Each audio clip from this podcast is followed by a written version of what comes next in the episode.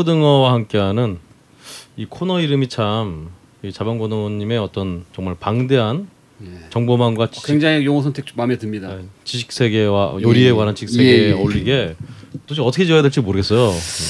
예. 그래서 지금 여러 가지 변천사가 있었죠. 예, 예, 예. 어, 일단 맨 처음에는 자반고등어에 들리는 요리강자. 아, 어, 그리고 이제 자반고등어에 잡동사니까지 초- 갔다가 통신 무슨 통신 어, 있었잖아요. 거기다가 네. 그리고 뭐 그러다가 잡동산이 갔다가 무슨 만물상으로 했다가 어. 자방고등어의 마터넷 이런 건 어떨까요? 자 그래서 제가 뭐 어거지로 정한 거는 네. 청요리 통신이라고 청요리 통신? 예예예 중국 요리 얘기만 하실 건가요? 그건 아니고 청자를 이제 어거지로 갖다 붙였는데 네. 들을 청자 네, 그래서 들리는 요리 강자와 네, 해외 동향 리포트를 섞어서 네. 네, 청요리 통신으로 하겠습니다. 아, 네. 뭐 이번에 좀 오래 갑시다.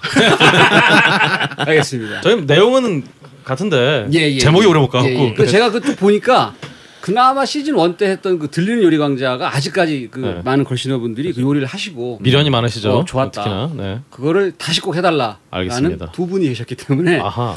그래서 이제 오늘은 제가 그 준비한 거는 이제 기사 몇 개 하고 또 오늘이 또 처서예요. 그렇죠. 예, 처서에 올릴 만한 요리 하고 해서 몇 가지를 말씀을 드리겠습니다. 아 좋습니다. 그 제가 요새 그 굉장히 그 관심 있게 보는 거는 그 해외에서 우리나라의 음식과 네. 뭐 식당 이런 것들을 어떤 시각으로 바라보고 있는지에 대해서 관, 관심이 많습니다 요새. 자 한국인들이 그런 부분 제일 관심 많아요 진짜. 예, 예, 예. 남들 어떻게 날 보는지. 예, 예, 예. 그런데 이제 그 어제 그 CNN 선생님이 2012년도에 CNN하고 인터뷰를 했는데 기억을 못 하고 있는 그 통신사 CNN. 아 그런 좀 허접한 통신사는 예, 예. 아, 통신사 아니죠? 이, 이 뉴스사는? 미디어 예, 네. CNN에서 어제 이제 기사가 하나 나왔어요. 네.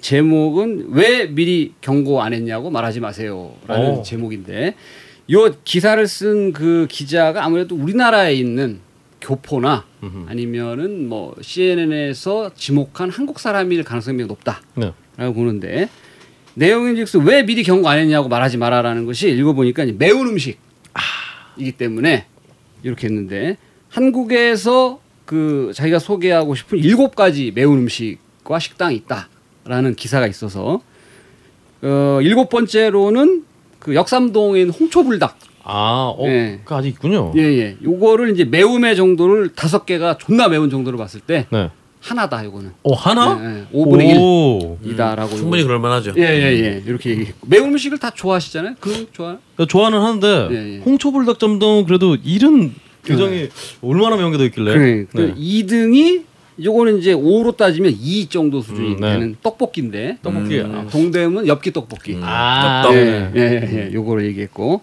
다섯 번째가 요거 좀 의외인데 네. 아비코 카레. 아, 미국 카레. 아. 거기 제일 매운 맛. 음. 요게 이제 5를 만점으로 3. 오. 근데 요거 이제 신사동에 있는 아비코점이다라고 얘기했고 네네. 그네 번째가 5로 따지면은 4 네. 해당되는 건데 이건 여기 못 가봤어요. 매운데 갈비찜이라고 있대요. 매운데 어, 갈비찜. 네. 네. 매운데 갈비. 요게 이제 강남에 좀 몇 개 있나 봐요. 근데 네. 이분은 이제 봉은사로에 있는 매운데 네. 갈비찜집이다.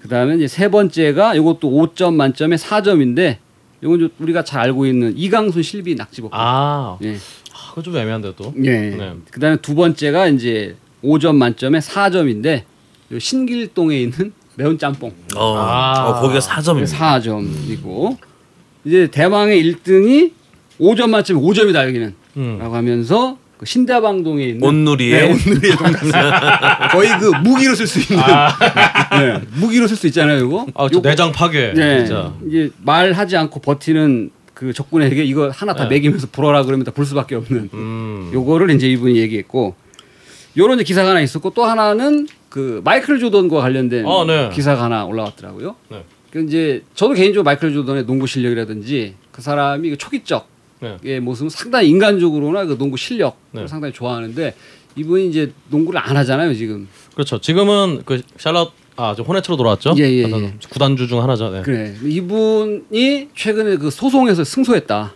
어. 마이클 조던이 네. 라는 기사에서 자세히 살펴보니까 그 미국의 우리나라 말하면 이마트나 이런 것들 마트 중에 Dominick's라는 마트가 있어요. 네. 근데 그 마트에서 2009년도에 음흠. 그 우리가 잘 알고 있는 Sports Illustrated라는 잡지가 있잖아요. 네네. 거기 한 페이지를 할애해서 Dominick's 마트 광고가 올라갔는데 음. 그, 광, 그 Dominick's 마트에서 그 Rancher's Reserve beef 스테이크라는 고기 네네. 고기 광고예요. 네. 요 한 페이지를 찢어서 쿠폰을 갖고 오면 2불을 할인해 주겠다. 아 이불. 응, 네. 네. 그, 그, 그 쿠폰을 이제 그 스포츠 일러스트레이트에 실었어요. 근데 이 광고 내용인 즉슨 2009년도에 그 마이클 조던이 명예의 전당에 헌액이 됐잖아요. 그렇습니다. 네. 그래서 그거를 축하한다라고 하면서 마이클 조던 이름을 쓰고 23번을 같이 써서 그 아래 쿠폰을 달았어요. 네. 그래서 그 당시에 마이클 조던이 2009년도에 소송을 걸었습니다. 네. 당시에 마이클 조던 측 변호사가 천만 불을 내놔라. 이렇게. 근데 이제 어제 네. 판결이 나기를 결국 도미닉스가 졌죠. 890만 불을 배상해라. 야 이런 기사가 났습니다. 그래서 이제 기자들이 이제 마이클 조던한테 물어보니까 자기는 이제 돈 때문에 내가 이거 한 건 아니다. 나는 돈이 많다. 음흠. 하지만 내가 30년 이상을 농구를 해온 사람인데 여기 내 이름 함부로 쓰는 건 난 용서할 수 없다. 음. 어, 요런 이제 아 그래서 제가 어느 뉴스를 보니까 예, 예. 마이클 조던이 나는 천만 불 이하로 광고를 한 적이 없다 음. 이런 기사를 냈거든요. 예, 예, 예. 그게 이제 890만 불은 안 돼. 천만 네. 불 더 내놔라. 그러면서 이거였군요. 890만 불을 제가 배상을 받으면 네. 이분이 시카고 출신이잖아요. 어 뭐 정확히는 시카고 출신은 아닙니다만 여하튼 그렇죠. 시카고로 왔죠, 이 사람이. 그렇죠. 네. 그래서 그 시카고 공항에 내렸을 때 처음 이 사람을 태워준 그 기사가 지금 best friend인데. 아 그렇죠. 예. 네네네. 근데 시카고에 있는 그 불우한 사람들 위해 쓰겠다. 네. 라고 이제 마이클 조던이 얘기를 했어요. 이런 기사가 났는데 저는 요 기사도 기사지만 그 댓글 중에 저는 이제 미국 사람들이 다 마이클 조던을 좋아할 줄 알았어요. 네. 근데 그 상당수의 댓글들이 마이클 조던을 조롱하는 음. 댓글들이 많더만요. 음흠. 왜이 사람이 유명한지 모르겠다. 네. 이 사람은 A급 에스홀이다. 이런 댓글이 베스트 댓글 1위였고 A급 SO리면 용어만 하죠. 예. 그다음에 두 번째가 시카고에 있는 어느 후원 단체에 후원할 건지 그 후원 단체 이름을 정확히 대라. 아하. 어, 이런 글도 있었습니다. 음. 예 예. 사실 뭐 돈 많은 사람들에 대한 어, 알수 없는 분노는 근데 마이클 조던이 뭐. 예전에 그 오프라 윈프리 쇼에 나와 가지고 네. 오프라 윈프리가 대놓고 물어봤어요. 당신은 돈이 얼마 있냐? 네. 그러니까 마이클 조던이 지금 이 순간에도 돈이 벌리고 있기 때문에 나는 돈이 얼마인지 모른다. 네. 이런 얘기를 한 적이 오. 있었죠. 예. 예. 음식 얘기는 언제 나오는? 예, 예. 아 스테이크 참. 스테이크. 그래서 어. 그이 스테이크가 그 네. Safeway라는 미국에서 그 유명한 그 고기 가공 회사인데 네. 이 회사에서 그 도미닉스라는 마트하고 같이 그런 행사를 했었던 건데 지금 이 도미닉스라는 마트는 미국에 지점이 두 개밖에 없어요. 굉장히 영세합니다. 그 동네 마트네요 진짜. 네. 근데 마이클 조던이 소송에서 이기니까 음. 거기다 대고 이 세이프웨이라는 회사가 우는 사람 뺨 때리는 심정으로 너가 그럼 한 20만 불을 내놔라. 오. 자기도 피해를 봤다. 아 세이프웨이도 네, 이렇게 아주 그 황당한 일이 지금 벌어졌다는 기사가 있어가지고 이분들 사주를 봐야겠네요 진짜. 예예예. 예, 엎친데 덮.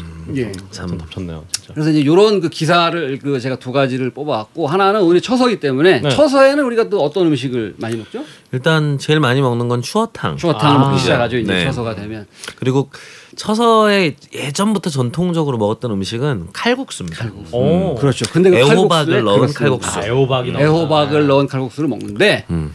그 제가 오늘 말씀드리고 싶은 음식은 이제 지금 마트에 가면 그 애호박이 상당히 많이 나옵니다. 음흠. 근데 저는 애호박 같은 거는 마트보다는 재래시장에서 사셔라라고 말씀을 꼭 드리고 싶어요. 음. 저도 이제 비교를 많이 해봤는데 이상하게 마트엔 애호박 값이 엄청 왔다 갔다 해. 어떨 때 가면 하나에 780원인데 어떨 그러게요. 때 가면 1,900원이야. 음. 근데 이 재래시장에 가면 대부분 1,000원 언더로 살 수 있어요. 음. 네. 그래서 이 애호박을 하나 사시고 왜냐하면 처서에 또 애호박을 많이 먹어야 되니까 그 다음에 이 새우젓을 준비를 하셔가지고 새우젓은 뭐 육젓도 좋고 네. 뭐 어떤 것도 좋습니다. 애호박을 한 그 0.5mm 정도로 잘라요. 음. 잘라요. 그리고 원형이 되잖아요. 네. 그걸 다시 반으로 갈라서 반달 모양으로 만들어. 아하. 제가 그렇죠. 말씀드린 건 애호박 하나 분량을 말씀드립니다. 네네. 그렇게 해서 반달 모양으로 애호박 하나를 잘라놓고 그 다음에 이제 풋고추 하나, 붉은 고추 하나를 어슷썰기로 썰어놔. 음흠. 그 다음에 양파 있으면 4분의 1개 정도를 이것도 이제 썰어놓고 네. 그 다음에 후라이팬을 준비해가지고 어 후라이팬을? 후라이팬을 준비해서 네. 식용유와 아. 들기름을 반반씩 넣어라. 네. 애호박은 참기름보다는 들기름이 맛있습니다. 음. 반반씩 넣고 여기에는 뭐 그 TV에 나오는 셰프들이 얘기하는 것처럼 뭐뭐 먼저 넣어라 아니래요. 제가 말씀드린 재료 한꺼번에 다 때려 넣어. 음흠. 다 때려 넣고 싹 볶기 시작합니다. 무조건 볶음이라는 것은 센 불에서 해야 돼요. 센 불, 네. 요리가 시작해서부터 끝날 때까지 네. 센 불로 볶기 시작합니다. 그러면 호박 겉면이 약간 갈색빛으로 익어요 이게. 그럼 그때 애호박 한 개 분량이라면 밥 숟가락으로 한 숟가락 새우젓을 음흠. 근데 이제 새우젓도 물론 이제 짠 것도 있고 요즘 뭐 좀 덜 짠 것도 있긴 한데 밥 숟가락으로 한 숟갈 정도의 분량이면 간이 딱 맞다. 음. 요거를 볶고 있는 애호박과 기타 채소들이 볶고 있는 거기에다가 새우젓을 한 숟갈 넣어요. 그래서 같이 볶습니다. 네. 약한 5분 정도 볶으면 호박과 채소에서 물이 좀 나와요. 네. 그때 어, 물을 약간 이 후라이팬에 넣는데 어느 정도 넣냐면 후라이팬 바닥에 물이 다 이렇게 꽉 찰 정도로 음. 그 프라이팬 바닥에 물이 빈틈이 보이지 않을 정도로 물을 넣고 뚜껑을 덮, 덮습니다. 음.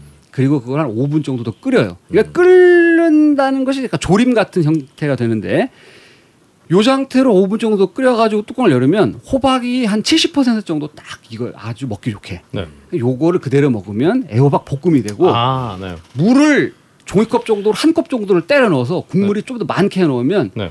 애호박 찌개처럼도 비슷하게 돼요. 아, 고춧가루 좀 넣고. 고춧가루는 아, 저는 개인적으로 안 넣는데. 그러면은 그 물이 호박에서 나온 달큰한 맛하고 새우젓하고 맛이 어우러져서 정말 잘 굉장히. 맛있습니다. 오. 정말 이그 제가 와, 저 와이프는 태어나 처음 먹어봤다던데 이걸 해주니까 앉은 네. 자리에서 애호박 하나를 다 먹었어요. 그냥. 아. 요렇게 해서 드시면 물을 조금 넣으면은 애호박 볶음이 되고 네. 물을 적, 넉넉하게 넣으시면 애호박 찌개처 국물도 떠 드실 수 있는 음. 요런 요리가 됩니다. 자, 그럼 이 요리는 그럼 뭐 한 2인분 분량이 2인분이면 딱 좋습니다. 한 아, 끼 먹기에 2인분이군요. 딱 좋아요. 그렇군요. 애호박을 얇게 썰어서 이렇게 기름에 볶아서 호박나무를 할 때도 예, 네. 예. 새우젓으로 간을 하시면 예, 예. 훨씬 더 맛있는 풍미를 느끼실 수 있습니다. 4인 가족이면 이제 이 두 배 정도로 해서 그렇죠. 두 개 정도 하시면 좋고 네. 그 새우젓을 이제 말씀을 드렸는데 그 새우젓이 아까 이제 뭐 우리가 녹음하기 전에도 얘기했는데 근홍이가 특별히 뭐 먹을 방법이 없다. 아, 그렇죠. 활용할 뭐, 방법이 그렇죠. 요리를 못하는 저 같은 요리치들은 예. 도대체 이게 뭐 어디다 쓰는 거냐. 그렇죠. 또 저희가 최근에 이거. 희철 베이스 아 그렇죠. 예, 그래서 또 우리에게 또 그 친구분의 음. 집에서 하는 해가촌 해가촌에 어, 해가촌의 새우젓과 음. 또 싸주와리를 음. 또 예, 보내주셨잖아요. 그래서 제가 말씀 음. 집에서 그 애호박 볶음을 희철이가 보내준 그 해가촌의 육젓을 가지고 제가 네. 어, 만들었던. 거예요. 어, 굉장히 맛이 훌륭하더만요. 음. 그런데 해, 그 말씀드린 대로 새우젓은 요리를 잘 못하시는 분들은 활용을 어떻게 해야 되는지 잘 모를 수가 있어요. 네. 뭐그 뭐야 그저 족발 같은 거 찍어 먹을 때 그렇죠. 이외에는 특별히 떠오르지 않습니다. 김치를 뭐 담그지 않는 이상. 네. 근데 제가 말씀드린 대로 호박 볶음해도 좋고요. 네. 그다음에 호박찌개 같은 거 할 때도 네. 좋고요. 맞습니다. 순두부찌개에도 새우젓이 참 오. 좋은 간이 그다음에 됩니다. 계란찜 같은 거 할 때 간을. 새우젓으로 넣어도 좋고요. 음. 음. 그다음에 또 하나 육젓이 크기가 좀 커요. 네네. 육젓은 요거를 그 일정량 덜어서 새우젓에 국물을 꽉 짜. 네. 그 다음에 거기에다가 가진 양념을 합니다. 네. 다진 파, 그 다음에 고춧가루, 음. 마늘 조금 넣어서 깨소금 조금 넣어서 무쳐 먹으면 이것도 아. 반찬으로 또 젓갈처럼 그렇죠. 이것도. 아주 좋고요. 또 하나 제가 말씀드리고 싶은 저만의 그 방법 중에 하나는 칼국수 끓일. 때에도 새우젓을 꽉 짜서 꽉 짜서. 왜냐하면 새우젓도 새우거든요 이게 네. 크기만 작을 뿐이지 네네. 간을 할 때 새우젓으로 간을 하면 새우가 굉장히 그 감칠맛이 있는 생선 생선인가 하여튼 그건데 그렇죠. 각각류라고 치죠. 그렇죠 네. 그, 스- 그 칼국수를 끓일 때 간도 새우젓을 넣으면 상당히 맛있다 이- 지금 들어보니까 사실은 이게 짜서 넣을 정도로 크기가 있다는 얘기니까. 그러니까 국물을 꽉. 짜서. 예, 하면 좋다 음, 알겠습니다. 라면은 좀 어떨까요? 그거는 이제 당신이 해보고 맛있으면 얘기하세요 저 라면을 잘 안 먹어서. 예, 예. 그러면 그 매운 거 말고 음. 아니, 칼국수가 난다고 하시니까 음. 네, 칼국수 라면 이런 거 끓여 네. 먹을 때. 그래서 그 애호박 새우젓 볶음은 꼭들 한 번씩 해보셔라 네. 정말 강추다 만들기도 쉽고 음. 맛도 있고 좋습니다 제가 애호박으로 먹는 음식은 진짜 뭐 호박전 이런 거밖에 없는데 예 예 아, 메뉴가 하나 추가가 됐네요. 예, 예, 엄마한테 해달라야지.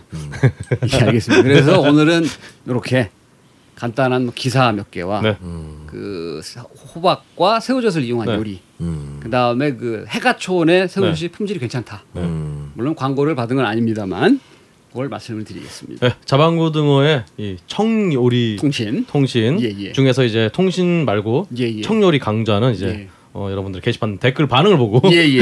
음. 예, 지속 여부를 다음, 알겠습니다. 어. 다음번에는 제목이 바뀌지 않기를 기원합니다. 통신 청 요리가 될 수도 있고. 예, 예, 예. 했습니다. 수고하셨습니다. 감사합니다.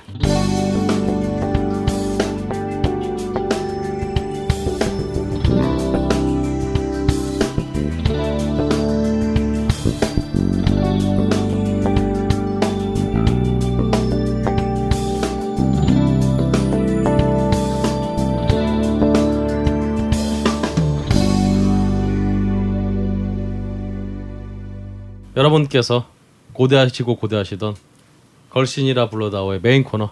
가장 인기가 많은 코너죠, 사실. 어, 사실은 뭐 가장 인기라기보다는 유일한 존재의 이유, 존재의 이유 걸신이라 불러다오의 걸신 인문학 시간입니다. 오늘은 어떤 주제를 가지고 주제를 가지고 네. 네, 진행할까요?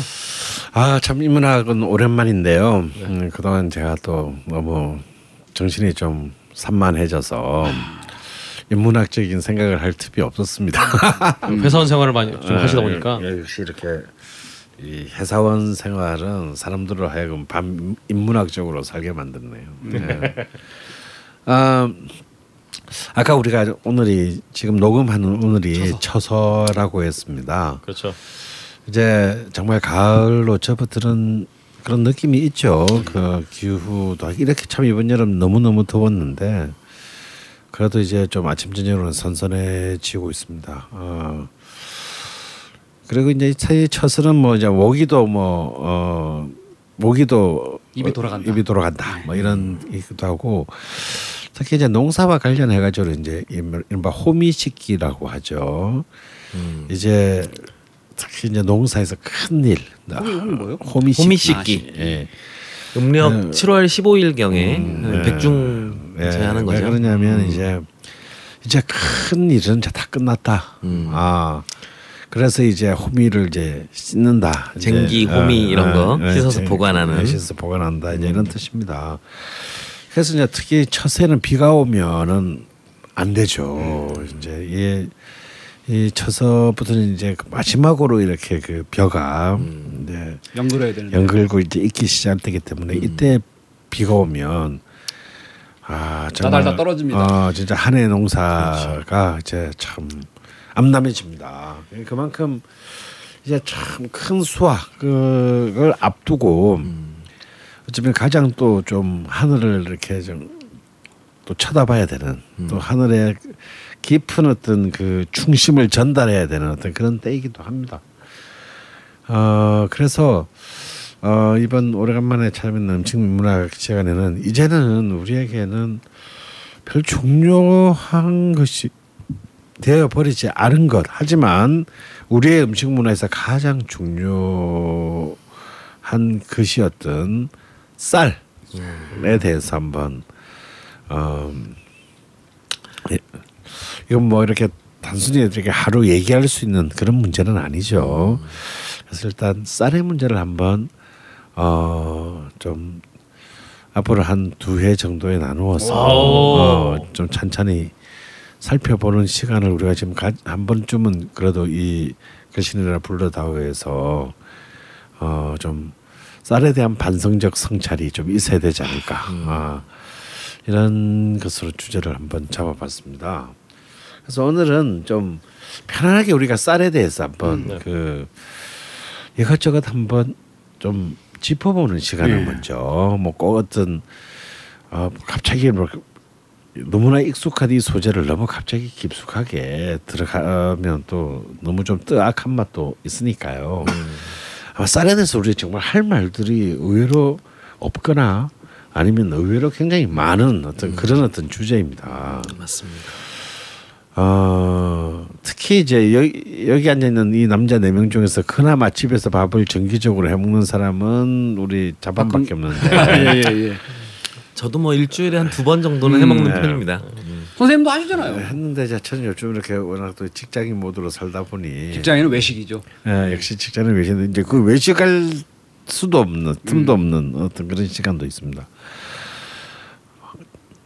그래도 이렇게 그 집에서 밥을 해 먹는 예, 예. 사람에게 있어서 쌀이라는 어떤 겁니까? 그 제가 개인적으로 생각을 해봐도 쌀을 예전 예전보다 덜 먹고 있다. 음, 그런 걸 확실히 느낄 수 있고 그 어느 순간인가부터 그 가정에 대부분 다 있는 쿠쿠나 어, 이런 전기밥솥. 음. 예, 때문에 냄비밥을 솥밥 음. 아 근데 그 전에는 압력솥에라도 했는데 지금 그것조차 예. 하지 않고 그러게요. 하다 보니 저도 어느 순간인가 집에서 냄비밥을 한번 해봐야겠다. 음. 근데 뭐 어렵더라고요 이게 네. 안 하다 하니까 음. 물은 뭐 맞추겠다고 하는데 이 불 조절이 예. 어느 순간에 줄여야 되는 소위 말하는 뜸 들이는 그 순간 음. 와 그래서 이게 또 뭐 밥또 그냥 편하게 밥솥 눈금이 다 돼 있잖아요. 또 네. 잡곡 뭐 현미 백미 그대로 놓고 버튼만 누르면 되는 거니까 굉장히 쉽게 생각했는데 먹는 것도 양이 많이 줄었구나 이런 생각이 들죠. 예, 어, 사실은 이제 점점 그 쌀은 뭐 아무리 우리가 그 돌려서 얘기하건 말건 쌀은 뭐 그 한반도의 역사에 있어서 우리 민족의 가장 중요한 주식이었습니다. 적어도 통일 신라 시대 이후부터는 가장 중요한 그 주식이었고요. 지금은 뭐 사실은 뭐 그렇게 그 우리가 그렇게 관심을 그렇게 기울이고 있지 않습니다. 아 오히려 뭐 여러 가지 다른 이유 어 뭐 성인병이라든지 뭐 다이어트라든지 뭐 이런 부분에 있어서 백미가 마치 어떤 뭐 흉측한 죄를 지- 뒤집어 쓰고 어, 무대 뒤로 사라져야 되는 것 같은 어떤 그런 또 대상이 되기도 합니다. 그리고 또 식량 주권의 문제에 있어서 특히 이제 이른바 그 농업 개방 이런 이런 문제에 있어서 여전히 민감한 사회적인 어 이제 뭐 많은 사람들에게는 이제 애써 외면하는 대상이 될지는 모르겠으나 어 굉장히 여전히 정치적으로 사회적으로 중요한 이슈 중에 하나입니다. 어 사실 쌀이 쌀이 이제 쌀이 정말 쌀은 지금 우리에게 주식인가라는 이 문제부터 좀 사실은 짚어봐야 될 것 같아요. 어 그러게요. 예, 왜냐하면 이걸 짚지 않고서는 우리가 쌀에 대해서 얘기하는 모든 이야기는 굉장히 공허해질 수 있습니다. 어, 지금 그 말씀을 들으니까 정말 예전에는 당연히 쌀을 그냥 밥- 밥하면 그냥 쌀 먹는 건데 요즘은 아 나 좀 밥좀 먹어야 되는데 라고 고민할 정도로 한국인은 밥심이다 이러면서 그래서 네. 아 내가 어제 또 밥 안 먹고 또 밀가루 먹었네 쌀 먹어야지라고 고민할 정도로 네, 그래서 사실 이제 최근에 이제 백모 씨 때문에 유명해진 단어도 집밥이라는 개념이 이제 그렇죠. 만들었다 이겁니다. 그러니까 이 집밥이라고 했을 때 우리가 뭐 어, 조, 수수, 보리, 뭐, 밀, 이걸 얘기하는 건 아니거든요. 우리가 밥이라고 얘기했을 때는, 어, 밥이라고 얘기했을 때는 여기는 이미 쌀이 전제된 겁니다. 우리가 뭐, 어, 동의하든 동의하지 않든, 자, 쌀이라는 것이 이미 그 동의된 것이, 동의한, 이렇게 전제된 것인데, 근데 과연 이제 우리에게 지금 어, 가장 큰 어떤 저런 일종의 음식 문화에 있어서의 정체성의 위기는 희미해져가는 주식 개념에 있지 않나라는 생각이 듭니다. 우리는 여전히 쌀을 많이 먹죠. 어, 쌀을 많이 먹고 진짜 어, 밥은 곧 쌀로 만들어진 어떤 음식을 의미한다라고 생각은 합니다만 점점 세대가 내려갈수록 음, 어, 또 이제 대도시로 지역적으로는 대도시로 올수록 쌀은 그냥 밥은 그냥 선택할 수 있는 어떤 하나의 아이템 one of them. 어, one of them이 되어 가고 있는 것은 어, 지금 어쩔 수 없는 지금 우리의 현실이지 않습니까? 어. 그런데 사실 그 우리에게 주식의 개념이 이 쌀이 쌀이라는 것이 우리의 그 고대사부터 지금 이 순간까지 한 번도 넉넉하게 우리를 만족시킨 적이 거의 없었습니다. 1970년대가 될 때까지는요. 그렇죠. 예, 우리는 늘 그 쌀의 부족 때문에 어 정말 어쩌면 하- 한국의 이 약 몇천 년의 역사는 쌀과의 투쟁이다라고 할 수 있을 정도로 그런 가장 기본적인 주식의 결핍에 시달렸던 나라예요. 어, 우리가 쌀 자급률이 어, 완성된 것은 음, 72년에서 약 90년대 초반 사이 20년밖에 채 되지 못합니다. 음, 물론 그게 이제 통일벼의 그 어, 보급이 컸죠. 품종 개량에 예. 품종 개량에 의한 이제 병충해도 잘 견디고 어, 수확량이 그 이전의 다른 품종에 비해서 약 한 40% 이상 증산할 수 있었기 때문에 어, 이 통일벼가 보급되면서 처음으로 이제 이때가 이제 박정희 시대 이제 제4 공화국 시대입니다. 이때 처음으로 이제 드디어 어 이제 주식을 이제 우리가 안정적으로 보급할 수 있는 정말 최초의 시대를 맞이했지만 그 시대를 맞이하자마자 이제 식량은 이제 80년대부터 뭐 이제 우루과이 라운드가 이제 전 세계적으로 논의되고 이른바 시장의 개방, 농업 시장의 개방이 강제적으로 이루어지게 되면서 어, 이 주식의 지위는 급격하게 흔들리게 돼요. 어, 근데 그 쌀 자급률이라는 것이 음, 우리나라에는 모든 국민이 하루 세 끼를 다 쌀밥을 먹을 만큼의 양이 된다라는 얘기인 건가요?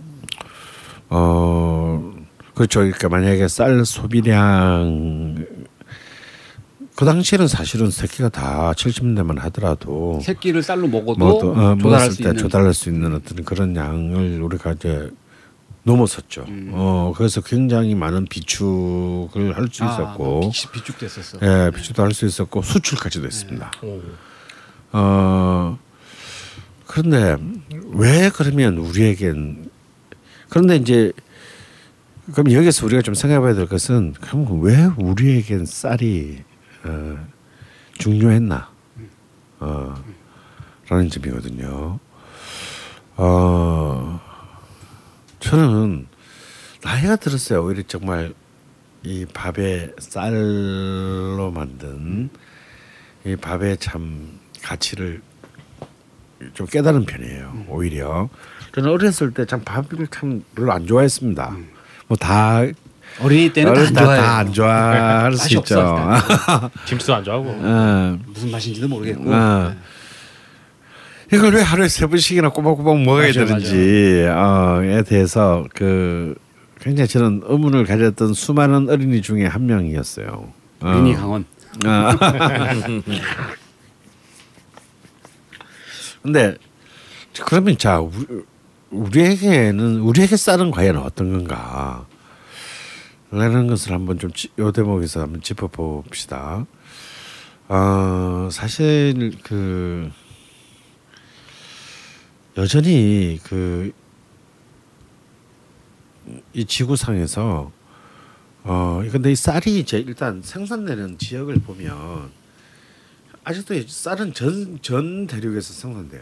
아프리카 서부 해안에서 쌀이 생산됩니다. 물론 품종이 다르지만요. 그런데 역시 이제 여전히 92% 이상의 쌀이 아시아 지역에서 생산돼요. 그래서 전 세계 아시아인들을 비롯해 중심이지만 전 세계 인구의 약 33에서 34% 정도의 인구가 쌀을 어, 주식으로. 주식으로 삼고 있습니다. 그러니까 한 세계인의 한 3분의 1 정도가 쌀을 주식으로 삼고 있죠.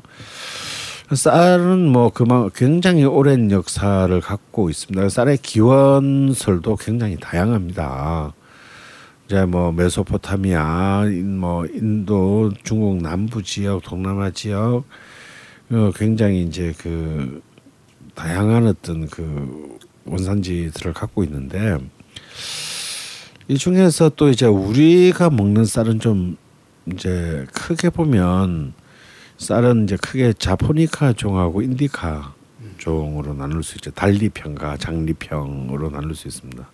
이제 우리가 흔히 안남비라고 불렀던 이제 길쭉길쭉한 어, 그런 것은 이제 인디카. 예, 주로 인디카라는 말에서 알 수 있듯이 이제 그만큼 인도 인도 지역에서 많이 재배되고 뭐기 때문에 인디카라는 말이 붙었고 자포니카라는 말에서 우리 알수 이건 이제 역시 일본의 이제 영향입니다. 그래서 중국 북부 지역과 한국, 일본 지역에서는 이제 달립종을 주로 먹고 나머지 지역에서는 거의 대부분 그리고 이제 유럽의 일부 지방이 이제 이 달립종을 재배하고 지금은 캘리포니아에서도 이제 어. 달립종을 재배하죠 자포니카를.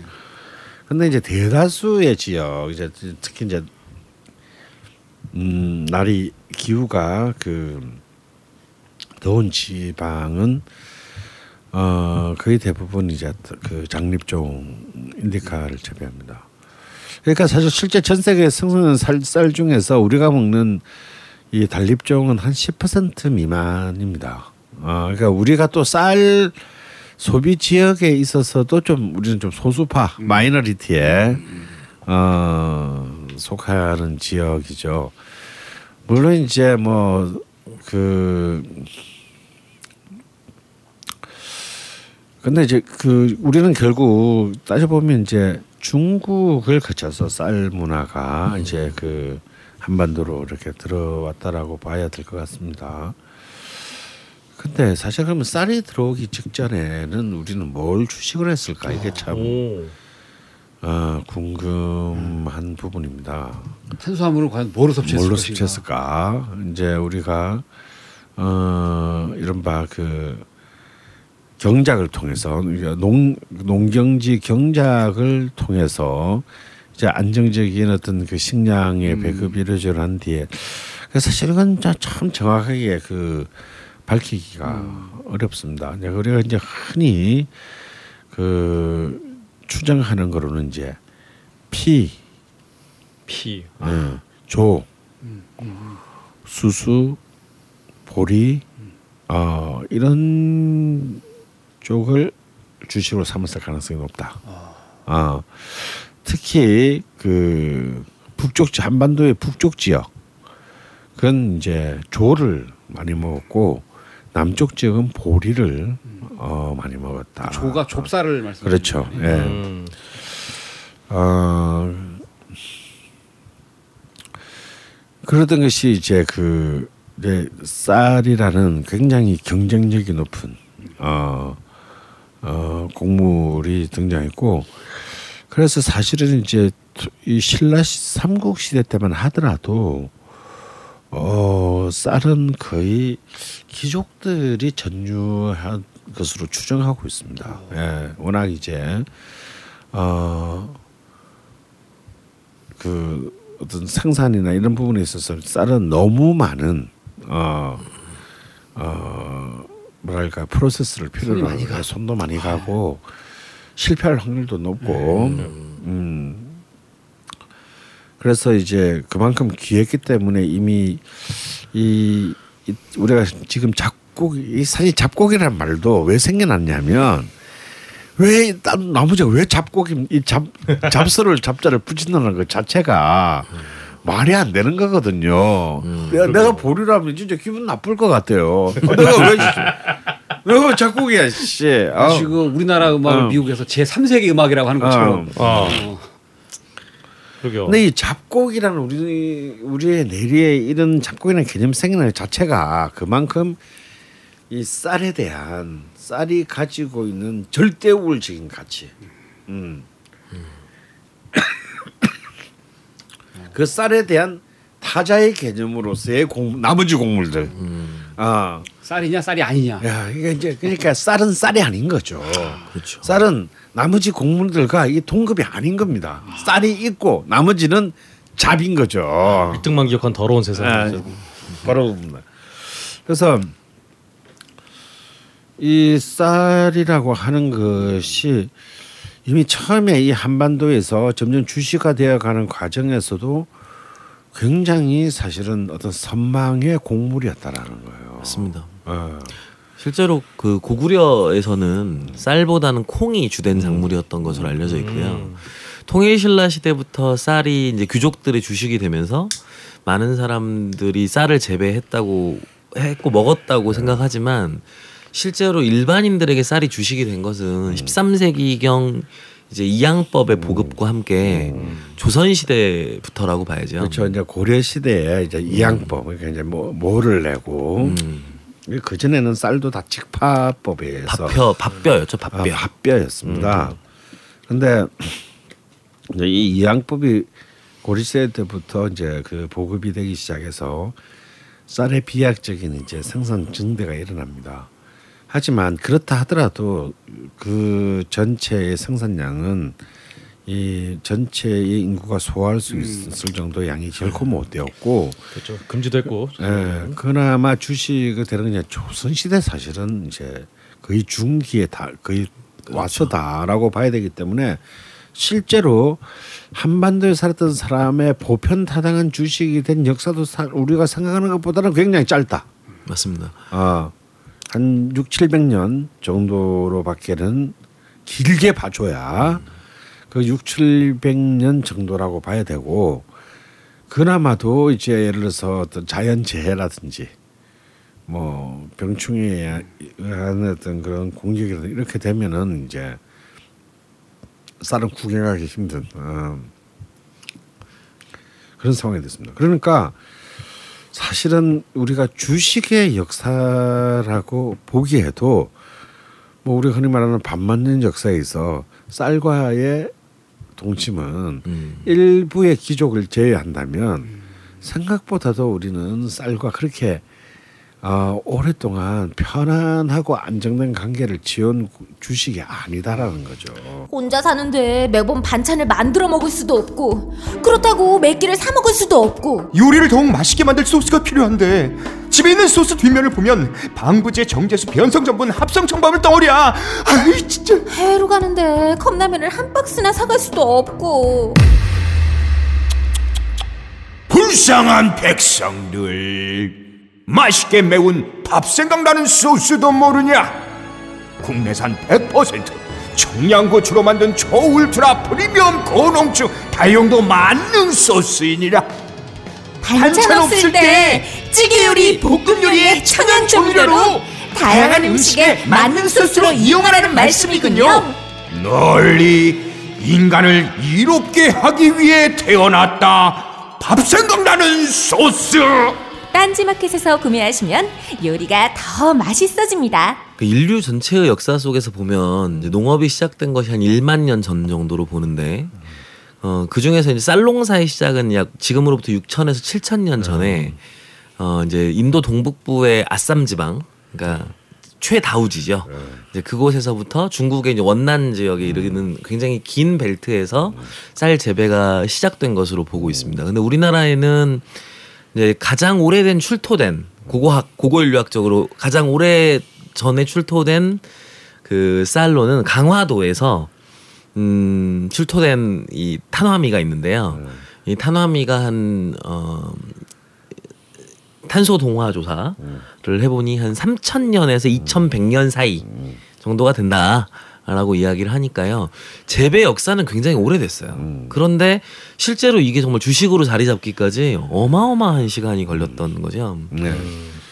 그만큼 쌀이라고 하는 게 그냥 씨발 뿌리면 나는 어 그렇게 그 간단한 것이 아니고 결국은 이제 뭐 그 우리가 그 쌀을 이제 밭을 논을 일구기 시작해서 우리가 수확할 때까지 뭐 사람 손이 그 쌀밑자가 뭐 파자면 여든 여덟 번에 여덟 번.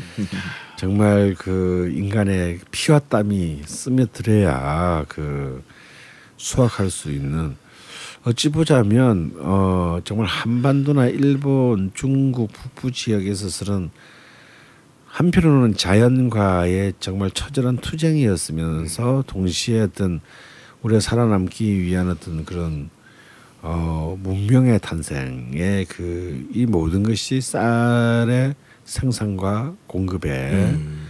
사실은 집약돼 있다고 해도 과언이 아닐 만큼 어 정말 우리에게는 처절한 어떤 그 맞습니다. 상징적인 아이템이라고 할 수 있는 거죠.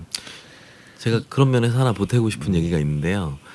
그러니까 이양법이 보급되면서 실제로 우리나라 인구 구조도 바, 바뀌거든요. 그러니까 그 동 동북아 지역 그러니까 그 인구 구조가 10, 12세기에서 13세기 경에 그러니까 인구의 천정에 도달했다.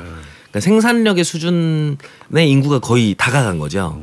그래서 이제 이때부터는 먹을 게 부족해지니까 이 지역에 우리가 흔히 고려장이라고 불리는 어떤 문화들이 있었습니다. 그러니까 나이를 많이 먹어서 일을 못 하게 되면 이제 그 노인들을 스스로가 그러니까 자기가 밥을 축내는 사람이라고 생각을 하게 되고 또 이제 그런 의미에서 이제 어 공동체 안에서 이 노인들을 이제 공식적으로 가져다 버리는 그런 의례들이 행해졌던 기록들이 실제로 중국의 동북 지역, 중국의 동남 지역부터 일본 등지에서 걸쳐서 실제로 나타납니다.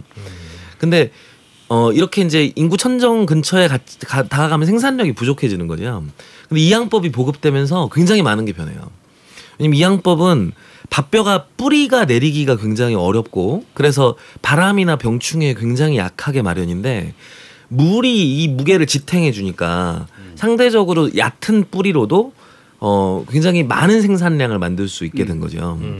그래서 실제로 어 과거에는 어 주로 기름진 땅들이 화전이잖아요. 그러니까 나뭇잎이 많이 떨어지고 썩고 부엽토가 생기고 이런 화전들에서 많은 쌀들이 재배가 되었다면 13세기경부터는 이제 평야지대가 주된 곡창지대로 등장하기 시작합니다. 그래서 이 평야지대로 사람들이 내려와서 살게 되고 고려 시대까지는 산성마을을 중심으로 한 주거 구조가 이제는 평야지대를 중심으로 한 주거 구조로 변화하는 거죠. 그래서 이 시기부터 이제 전라북도 부안 지역 네. 어, 이 지역들을 중심으로 해서 이렇게 굉장히 많은 평야지대의 마을들이 생기고 이 지역에서는 이제 물이 범람을 하니까 치수 사업이 중요해지는 거죠. 그래서 이제 이 치수를 하고 물이 범람하지 않기를 기원하는 의미에서 소대를 만들어서 이제 물을 지배하는 오리 같은 새를 그 위에 올려서 어, 물이 범람하지 않기를 기원하는 이제 이런 소대들도 실제로 13세기에서 14세기 경에 중심적으로 만들어집니다. 그러니까 주거 문화 전체와 일 그러니까 한반도 지역의 인간의 생존 방식을 정말 혁, 혁신적으로 변화시킨 것이 이 양법의 보급인 거죠. 그렇죠. 우리가 이제 농촌이나 농촌 공동체 혹은 이제 그 농촌 농업 생산 양식의 어떤 한그 경제 체제를 우리가 생각하면 딱 떠올리, 떠올려지는 풍경들이 있잖아요. 바로 이 풍경이 결국은 이제 이 문명의 이런 그 농업 문명의 풍경들이 결국은 이 쌀이라는 것과 함께 그 만들어졌다라고 한다면 사실은 우리가 그냥 우리 입에 들어가서 우리의 몸을 움직이게 하는 것을 넘어서서 어 적어도 이 한반도 한반도에서 태어나서 살아가고 또 죽어갈 우리들의 어떤 이 문명의 DNA는 결국은 쌀이라는 것에서 결코 벗어날 수가 없다라는 겁니다. 어 그런 차원에서 우리는 이제 쌀을 어, 쌀이라고 하는 것을 단순히 아뭐 오랫동안 우리 뭐 할아버지 할머니 뭐 그 전에 할아버지 할머니도 먹어왔으니까 우리도 뭐 먹는 거 아니겠어요라는 어떤 그런 어 그냥 단순한 어떤 어뭐 전통에 대한 예의 어떤 이런 개념을 넘어서서 어 왜 우리가 어 쌀이 쌀과 어 쌀로 인해서 비롯되는 많은 어떤 음식 문화를 우리가 가꾸고 또 더 발전시켜야 되는가라고 하는 것은 바로 사실은 진짜 뭐 우스꽝스러운 얘기입니다. 우리가 누구인가라는 어떤 그 질문에서부터 어 사실상 시작하는 것이다라는 거죠. 근데 이제 우리는 이제 그 근데 우리 이제 현실은 그렇지 않습니다. 왜냐하면 일단 어 아이가 이제 엄마의 뱃속에서 잉태될 때부터 시작을 해서 또 이렇게 그 태어나서 어 유기를 거치고 할 때부터 우리는 이 아이는 별로 쌀과 별로 관련 있는 음. 어 문화적인 교육을 받지 못합니다. 아, 그렇죠. 어 그렇죠. 어 정말 그 불행 중 다행이라고 할 수 있는 것은 이제 학교의 급식이라는 문화가 이제 그것도 사실은 아이도 뭐 해결이 안 되고 뭐 말도 많고 탈도 많고 어 참 어이 어이없기도 한 일들이 여전히 일어나고는 있지만 그나마 이제 아이들이 이제 학교를 가면서부터는 적어도 어 한 끼에는 밥을. 그 밥을 이제 먹을 수 있는 어떤 이제 그런 체제가 성립되었지만 그냥 단순히 아이들한테 밥을 먹인다 혹은 뭐 좀 더 좋은 이제 오염되지 않은 음식을 먹인다 여기서 그쳐지면 저는 안 된다라는 것이죠. 음. 사실은 이제 이건 엉뚱한 얘기인데요. 이제 그 헝가리의 위대한 작곡가였던 작곡가이자 음악 교육학자였던 벨라 바르톡이라는 사람이 있습니다. 헝가리는 이제 한때 이제 오스트리아 헝가리 제국의 일원으로서 이제 졸라 잘 나가다가 자, 1차 세계 대전에서 패하면서 지금의 이제 완전히 이제 손바닥만한 소국으로 이렇게 몰락하죠. 그러면서 굉장히 심각한 정체성의 혼란이 사회 전반에 걸쳐서 뿌리 내리게 돼요. 게다가 또 헝- 오스트리아 헝가리 제국 시절에도 주인공은 이제나 오스트리아지 헝가리는 또 변방이었단 말입니다. 그러다 보니까 이제 20세기 초반에 헝가리의 그 음악들이라고 하는 것이 뭐 굉장히 많이 오인됩니다. 뭐 그 헝가리 음악 뭐 집시 음악 아니야 뭐 이런 정도의. 근데 사실은 헝가리의 음악의 핵심은 집시가 아니고 헝가리 농민 음악이거든요. 민속 음악. 예, 민속 음악이거든요. 그래서 이제 벨라 브루톡은 2차 세계 대전 이후에 혁신적인 음악 교육 체제를 도입합니다. 초등학교 간 애들 첫 3년 동안은 전부 우리나라의 자, 그러니까 헝가리의 농민 민속 음악만을 듣게 해라. 서양 음악 우리가 이제 흔히 클래식을 말하는 거 서구 서유럽의 음악은 그 뒤에 들어도 충분하다.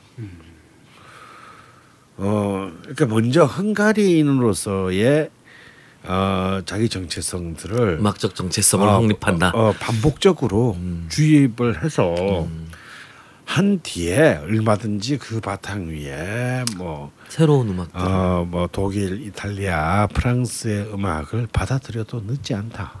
어. 어,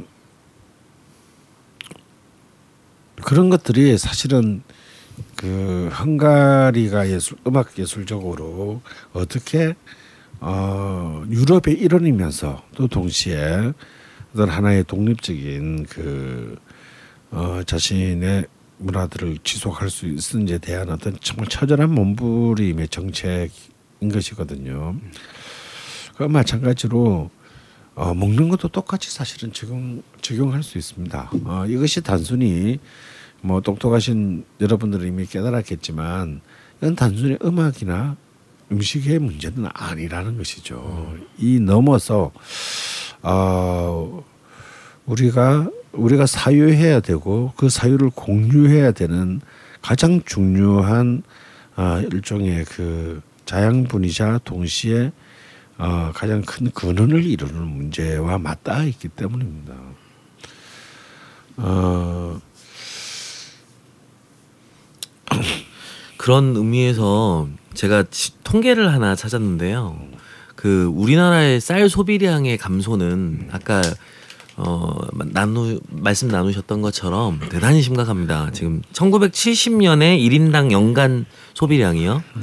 136.4kg이었는데 작년 2014년에 농림축산식품부에서 발표한 자료를 보면 어 2013년 현재 우리나라의 연간 쌀 소비량이 65.1kg로 줄었습니다. 거의 절반 수준으로 줄어든 거죠. 보리쌀은 37.3kg에서 1.3kg로 줄었고요. 미래 소비량은 26.1kg에서 32.3kg로 늘었습니다. 어, 콩도 5.3%에서 8, 에, 5.3kg에서 8kg로 늘었고요. 그런데 주목할 만한 게 있습니다. 우유의 소비량이 오. 70년에 1.6kg에서 72.4kg로 늘었습니다. 그러니까 지금 우리가 우유를 쌀보다 더 많이 먹고 있다는 얘기예요. 오. 야 이거 완전 정말 의견인데요? 예. 그리고 계란은 3. 근데 지금 우유는 또 소비량이 또 떨어지고 있는 거잖아요. 아, 작년에 소비량인데 이게 떨어지고 있는데도 이 정도인 거죠. 계란이 3.8kg에서 12.7kg로 돼지고기가 2.6kg에서 22.2kg로 소고기가 1.2kg에서 10.8kg로 늘어 있는 상황입니다. 그래서 전반적으로 육식 중심의 식생활로의 변화가 일어나고 있는 상황인 건데 중요한 건 쌀이 가지고 있었던 주곡으로서의 지위도 상당 부분 많이 어, 완화되었다는 거죠. 그래서 이제 이런 부분에서 우리가 음식 문화의 중심으로서의 쌀이라고 하는 것들을 어, 다시 한번 생각해보고 우리의 식문화의 앞으로의 미래를 생각해 보아야 하는 시점인 건 분명한 것 같습니다. 근데 이거 관련해서 또 재밌는 거는 쌀 자체만으로의 소비량을 그 주는데 이 쌀을 이용한 가공, 음 그렇죠. 그러니까 소위 말하는 떡볶이를 만든다든가 아니면 뭐 과자 같은 데 만든 이런 또 소, 소비량은 또 늘어나고 있다는 거예요. 이거 지금 밥을 안 먹는다. 아, 그렇습니다. 사실 밥도 저, 저 같은 경우는 편의점 삼각김밥을 많이 먹기 때문에 이게 저 중국쌀 중국산 이 수입 그뭐 저게 그 익힌 쌀이라고 그래야 되나? 찐쌀, 찐쌀. 찐쌀 찐쌀을 또 섭취하는 경우가 또 많기 때문에 저처럼 음 참 아니 근데 생각해 보면 식당에서도 예전에 보면은 밥 한 공기 밥 꽤 많이 줬거든요. 근데 지금 공깃밥 보면 그거 진짜 세 숟가락 나죠, 진짜. 면 네. 없어요. 네. 그쌀 자급률은 실제로 소비량 대비 생산량으로 판단을 하는데요. 그러니까 우리나라의 경우에는 어 실제로 80년부터 이제 쌀 자급률이 굉장히 높아져서요. 어 85년과 86년에는 100%를 넘어서기도 했고요. 그리고 어 97년에도 100%, 98년에도 105%, 98년에도 104.5%로 굉장히 높은 어, 자급률을 보이다가 최근 들어서 급격하게 줄어들고 있습니다. 2010년에만 이제 104kg가 되었고요. 2011년에 급격한 하락이 있어서 82점, 82.9%의 쌀 자급률을 보이고 있는데 어, 이런 변화에는 쌀 수입과 관련된 문제도 있는 것 같아요.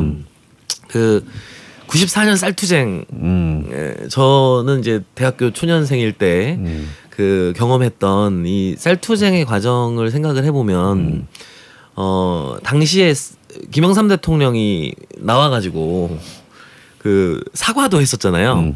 그래서 다시 절대 대통령직을 걸고 어 쌀을 수입하지 한 않겠다라고 톨도 수입하지 네. 않겠다. 94년 얘기해놓고 95년에 쌀 개방했거든요.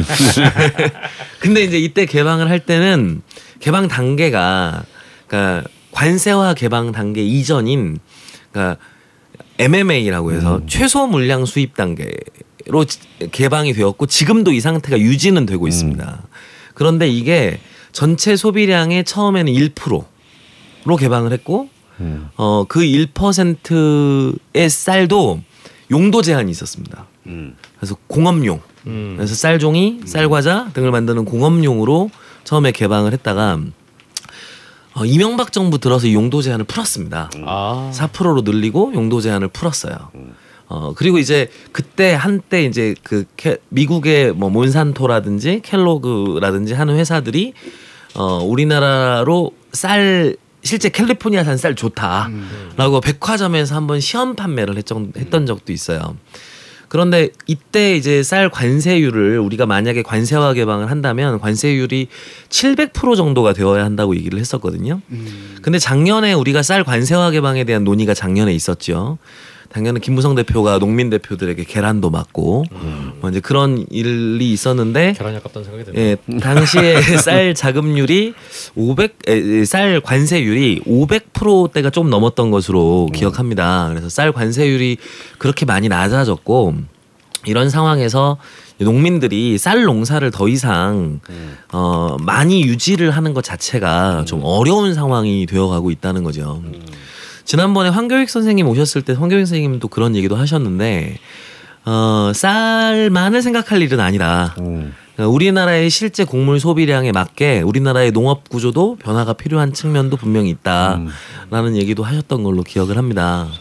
그래서 실제로 우리가 어떻게 식문화를 만들어 가느냐에 따라 우리나라의 식량 자급률을 어떤 방식으로 우리가 설계해 나갈 것인가에 대한 계획들이 함께 나와야 되고 그런 의미에서 우리가 어떤 식문화가 우리에게 유익하고 또 우리의 삶을 건강하게 만들고 또 우리의 전통적인 문화와 또 음식 문화의 가치들을 또 지켜나가고 발전시킬 수 있을 것인가가 함께 고민되어야 되는 문제일 것 같아요. 청취자분들 지금 그런 의문 좀 가지실 것 같아요. 그러니까 네. 꼭 쌀이어야 되나? 음. 예전에 뭐 쌀이 많은 잡곡들을 잡곡으로 만들었을 때처럼 음. 이제 쌀도 이제 1위 자리에서 내려올 때가 된 게 아니냐 음. 이렇게 생각하시는 분도 있을 것 같아요 지금. 그렇죠.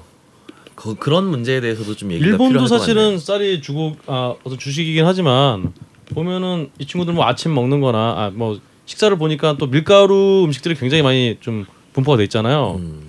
어, 그런 부분을 볼 때도 한국도 그런 방향으로 나가는 게 아닌가 음. 그런 생각이 좀 드네요. 자, 바로 그런 문제들을 이제 우리 또 오늘은 좀 한번 아 이 쌀이라는 것이 지금 오늘의 우리에게 무엇인가라는 것을 한번 도입하기 위한 자리였고요.